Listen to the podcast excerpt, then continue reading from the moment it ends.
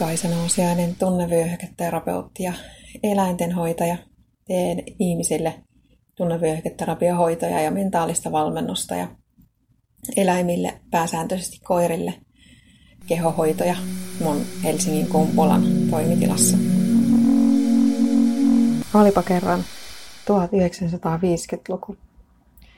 Silloin eli 20 nuori nainen, joka osasi puhua suomea, englantia, ruotsia ja saksaa, joka oli viettänyt aikaa ulkomailla ja jolle tarjottiin nyt mahdollisuutta muuttaa asumaan englanninkieliseen maahan. Ja hän oli tosi innostunut ajatuksesta. Ja hän seurusteli silloin nuoren miehen kanssa, jolla oli jo ura luotuna Suomessa ja joka halusi jäädä Suomeen Rehellisenä ihmisenä hän tietysti kertoi näistä haaveista nuorelle miehelleen ja vanhemmilleen ja lähipiirilleen. Ja tämä nuori nainen Tuire nimeltään ei saanut lähipiiriltään innostunutta vastaanottoa.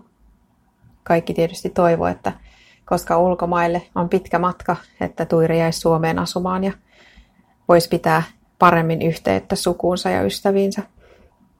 Yhtenä päivänä sitten Tuire tapas nuoren miehensä ja joi tämän miehen tarjoamaa viiniä. Ja heräskin seuraavana aamuna sitten muistamatta yhtään mitään, mitä on tapahtunut. Pari viikon päästä hän tun- alkoi tuntea olonsa oudoksi ja meni lääkäriin.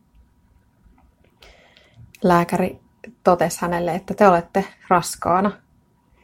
Siinä vaiheessa Tuire ymmärsi, että mitä oli tapahtunut silloin kaksi viikkoa sitten, kun hän oli juonut viiniä – ja hänen nuori miehensä tunnustikin sitten, että oli sekoittanut viiniin unilääkettä ja raiskannut hänet. Ja sanoi sitten, että et sä nyt voi lähteä ulkomaille, että meidän pitää mennä naimisiin, meille tulee lapsi. Tuire joutui hautaamaan haaveensa Lontooseen muuttamisesta ja laittamaan passinsa arkun pohjalle etsimään uuden työpaikan. Hän tykkäsi kovasti olla siellä uudessa työpaikassa, mutta joutui maksamaan kotona kaikki menot, ruuat, lastenhoitotarvikkeet ja omat vaatteet, koska miehellä oli itsellään haave, johon hän säästi kaikki rahat, eikä antanut vaimolle niistä ansaitsemistaan rahoista mitään. Mies halusi itselleen hienon veneen, jolla pääsisi viettämään vapaa-aikaa merelle.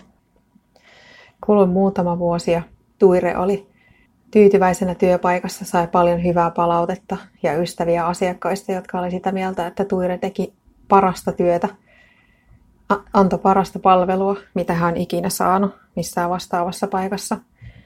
Tuiren mies sai ostettua veneensä ja vietti paljon aikaa merellä. Yhtenä yönä kävi sitten niin, että mies ei aamulla palannutkaan enää reissultaan takaisin sinä yönä oli ollut kova tuuli ja kova aallokko ja satanut vettä ja viikon päästä siitä veneen jäännökset ja miehen ja jonkun tuntemattoman naisen ruumiit löytyi läheiseltä rannalta. Sitä ei saatu selville, että kuka se nainen oli, mutta Tuirelle jäi sellainen ajatus, että ei mies ollut, ollut uskollinen avioliitossa – kova kolaus Tuirelle oli erityisesti se, että mies ei ollut jättänyt hänelle mitään rahaa, vaan oli tehnyt testamentin, jonka mukaan vaimolla ei kuulunut mitään. Ei venettä, ei taloa, ei mitään yhteistä omaisuutta. Niinpä Toire joutui muuttamaan viisivuotiaan kanssa kerrostaloon. Näiden tapahtumien ajankohdasta on kulunut nyt jo aikaa melkein 70 vuotta. Ja nyt Tuire muistelee, noita aikoja ikävinä. Hänen tyttärensä ei koskaan ilmeisesti ole antanut hänelle anteeksi sitä, että hän ei pystynyt puolisona kohtelemaan miestään niin hyvin, että mies olisi viihtynyt kotona ja suonut aikaa lapselleen. Välit tyttäreen on huonot, vaikka Tuirella ei ole muita lapsia. Tämä on yhdistelmä muutaman hoitotöissä – kohtaavani ihmisen tarinoista, koska salassapitovelvollisuuden takiahan mä en voisi, voisi jakaa yksittäisen ihmisen tarinoita. Mutta tämän tyyppisiä kertomuksia on paljon.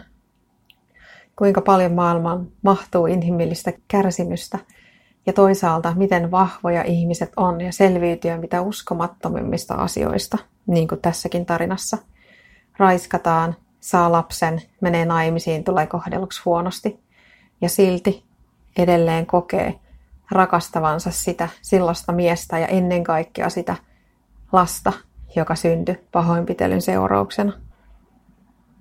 Koskaan ei tiedä, kun ihmisen kanssa juttelee, että minkälainen tarina sen ihmisen taustalla on. Joku syy sillä ihmisellä on aina käyttäytyä tietyllä tavalla. Jos joku siis kohtelee sua huonosti, jos joku on ilkeä sua kohtaan, niin sillä ihmisellä on aina siihen joku syy.